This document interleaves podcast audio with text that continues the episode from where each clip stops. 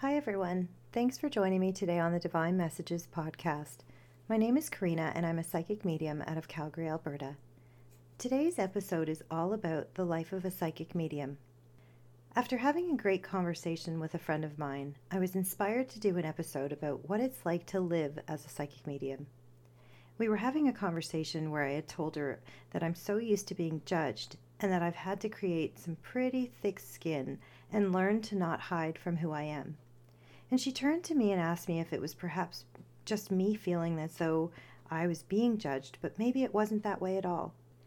She had also said that she would be surprised if people did feel that way because she saw it as just being another job. So I went home that night and really sat with it all. I had to go within to try to find that answer. And so I started questioning everything like, am I just being defensive? Am I imagining that people are being judgmental? Is it all in my head? And as I sat there meditating on it, the answers that started to come to me were pretty specific. My spirit team took me on a journey all the way back when I first started working as a healer. I was so excited for my spiritual path, and I didn't hide it from any of my friends or family. But then slowly, I started to lose certain people in my life. And I do understand that when you have a spiritual awakening, the people that don't match your frequency will fall away and will be replaced with others that are part of your soul group. But I really felt hurt because as some people found out what I was really doing, they were either against it, they thought I was crazy, or they were just plain scared of it all.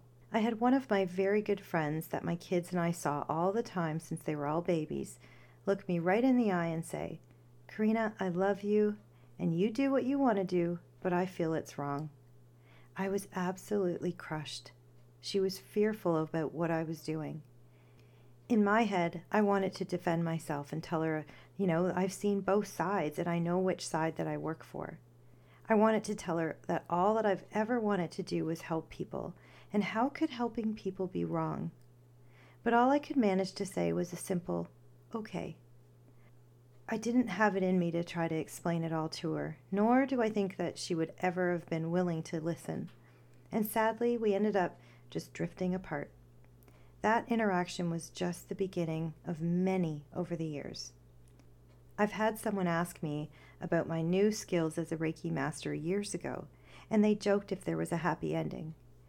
I've had others look at me as if I was some crazy 1 800 psychic and in full disbelief of all of it. I've had others terrified to talk to me because they think I'm looking right into their whole life. And just recently, I was cleaning out a lot of my emails, and I happened to find a couple that were very interesting. One was from a former client. She had found Jesus and told me that what I was doing was evil, and that she was writing to me to save me. Another was from a guy on Facebook that I've never met who told me God sent him to save me. So to now go back and answer that question, if I feel as though it was just me feeling that people were judging me, or if in fact they actually were, the answer was loud and clear. I was not imagining it. People have come right out and judged me to my face. And that's what I mean about having thick skin. I'm used to it, and as a healer, I see that their judgment comes from fear fear of their own religious beliefs, fear of the unknown, and I've grown to just be okay with it. I would prefer not to spend my time trying to convince others that just because I communicate with the deceased on the other side doesn't make me any less of a person. I don't ever feel the need to defend my own religious and spiritual beliefs because we all have our own journeys, and mine involves helping as many people as I can in this world. I honestly used to really hide, though, because of that judgment. I stopped telling everyone what I was doing and most people found out through word of mouth. And it's not that I was in any way ashamed of what I was doing, it was just that I got so tired of the judgment. We have this community page on Facebook, and someone on there asked about a medium, and my girlfriend tagged my name in it. And instead of being honored, I was fearful. We live in a very small city on the outskirts of Calgary, and I panicked, worrying about all the moms I knew from the school that would be on there and would be seeing it. I was afraid, and I mean so afraid, that I asked her to remove my name. So you see, I hid from everyone and everything until now. Having this podcast has truly helped me to be proud of who I am. It has taught me that in order to help as many people as I can, I have to stop hiding. This ability is what I'm called to use, and it's a very difficult job, but also one that I am so proud of. And I have to be okay with not everyone understanding it. When I was younger, in my preteen and teenage years, I turned to alcohol to numb out life. I was tired of feeling not only my feelings, but the emotions of everyone else. I'm 45 years old, and it took me until about almost 40 years old to actually like myself. I had made such poor choices over the course of my life, and the alcohol really contributed to many of my traumas. And I admit I wasn't always a good friend or a girlfriend. I was so caught up in my own distorted world, and I can now see that it was my own weird survival mode. Whatever would get me through another day, I would do. And no, I didn't live a life that I was proud of at all. I thought I was weird, and one of those reasons was because when I would go to my parents and tell them that I was seeing spirits and that I just knew things about people, they told me that it was all in my head. So, of course, I believed them, and I tried to hide behind alcohol to numb it all. I was a counselor at a very young age, and not by choice. Everyone seemed to somehow confide in me. They would tell me their deepest, darkest secrets, and I never understood why. I remember being just 10 years old, and my parents used to have all these major fights. They fought our entire lives. And when they would have these huge blowouts, my two brothers would escape, and they would somehow corner me and make me sit at the kitchen table for hours to listen to them while they would each plead their case. I wasn't even allowed to speak. I was just expected to be there while each of them would say things like, see what your father did to me and see what your mother did. It's her fault. And I'm talking, they would tell me personal, like really personal details about their marriage. And it was horrible. I was so young, and I was also their child. This was a normal part of my life. I don't even know if I could count the amount of times that they did this to me. But now, seeing it all from a psychic point of view, I do understand it. And as an empath and earth angel, and I'm still uncomfortable with that term.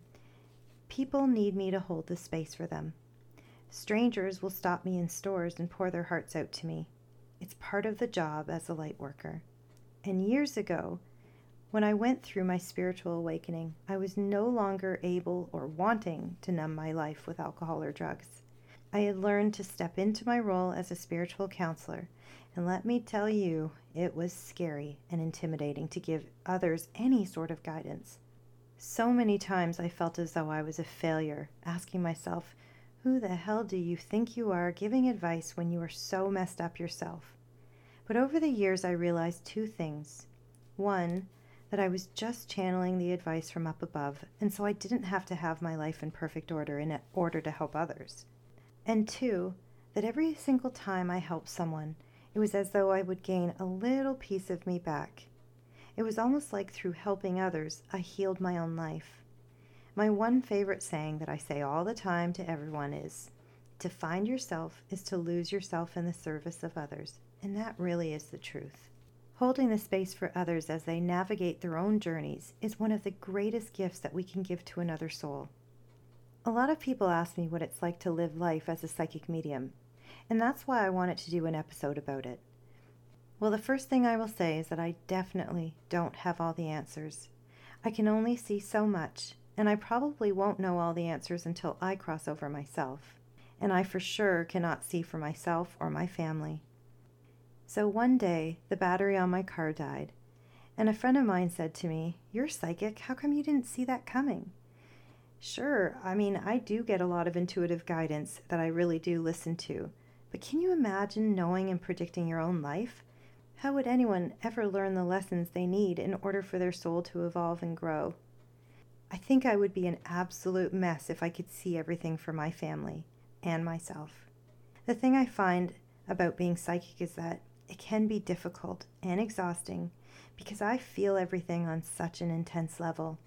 Things that most people don't notice, I see. I can walk into a room and feel which person is anxious, depressed, angry, sad, or even excited. Now I try my best to turn it off because I don't want to see and feel everything. And when I meet people, I'm usually tuned right out because I have to live my life as normally as I can.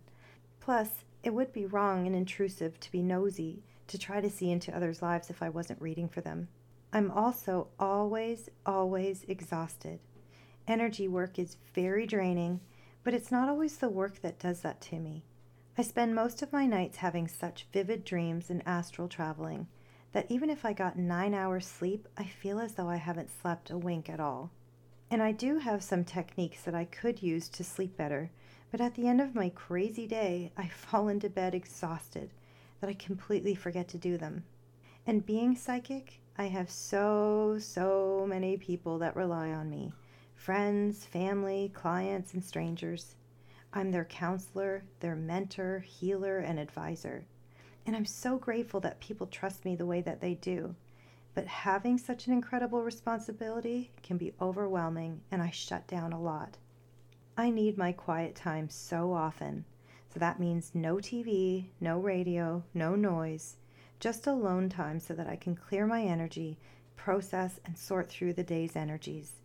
And honestly, that can make me a terrible friend. I know that. There are so many lovely souls that I consider to be the greatest of friends, and I'm often left with guilt for not having enough time for everyone. I know most of them understand, and for that I feel really blessed, but I just can't seem to do it all.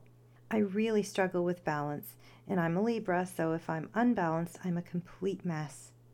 The other thing that I find hard as a psychic, and maybe this is just me, is that I tend to hide my feelings from others.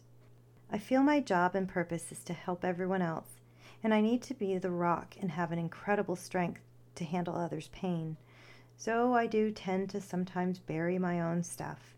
And that's the reason why I shut down from the world so often, so that I can work through my own baggage in between it all. The gift that the universe blessed me with is a soul group of sisters that I can truly count on. At the beginning of my spiritual awakening, I met an incredible healer named Joanne.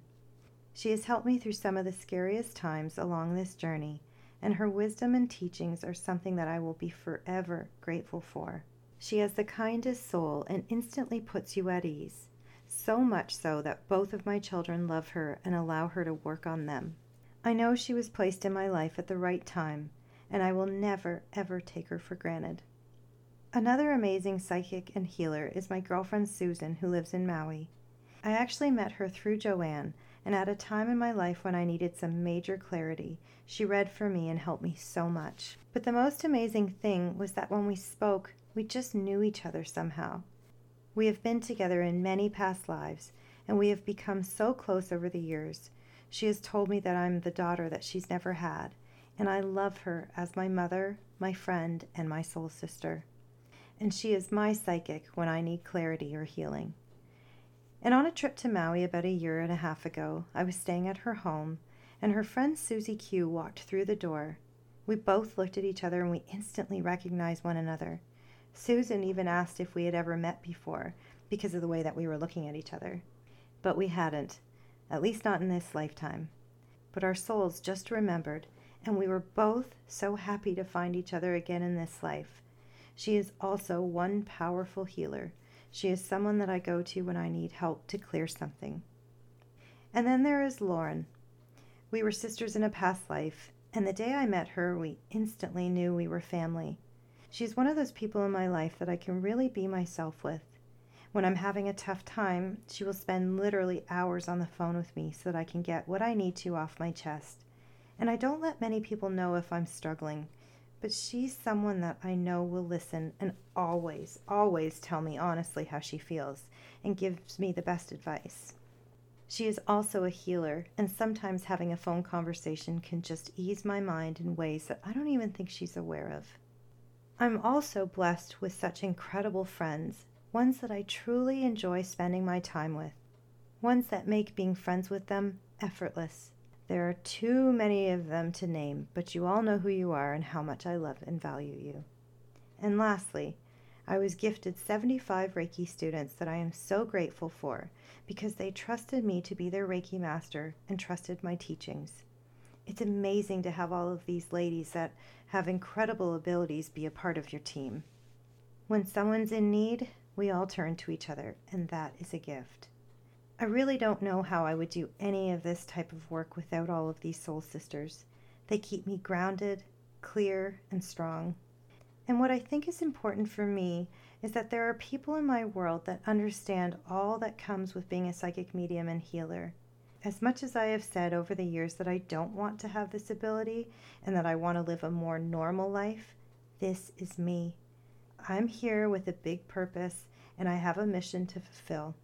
The nights that I spend behind closed doors crying because it can be so draining, exhausting, and emotionally painful, wondering why I was chosen to be a messenger, are the nights that my angels and spirit team whisper in my ear that I'm strong enough to handle this purpose. The one thing that truly keeps me going is knowing that maybe, just maybe today, I helped bring peace to someone's life. And if I can take all of my pain and hard lessons and give back, teach others, and make a difference in someone's life, then I will continue to do this job as long as I possibly can. It's not an easy life as a psychic medium. I don't always have my shit together all of the time, but I do try to live a life that I am proud of now.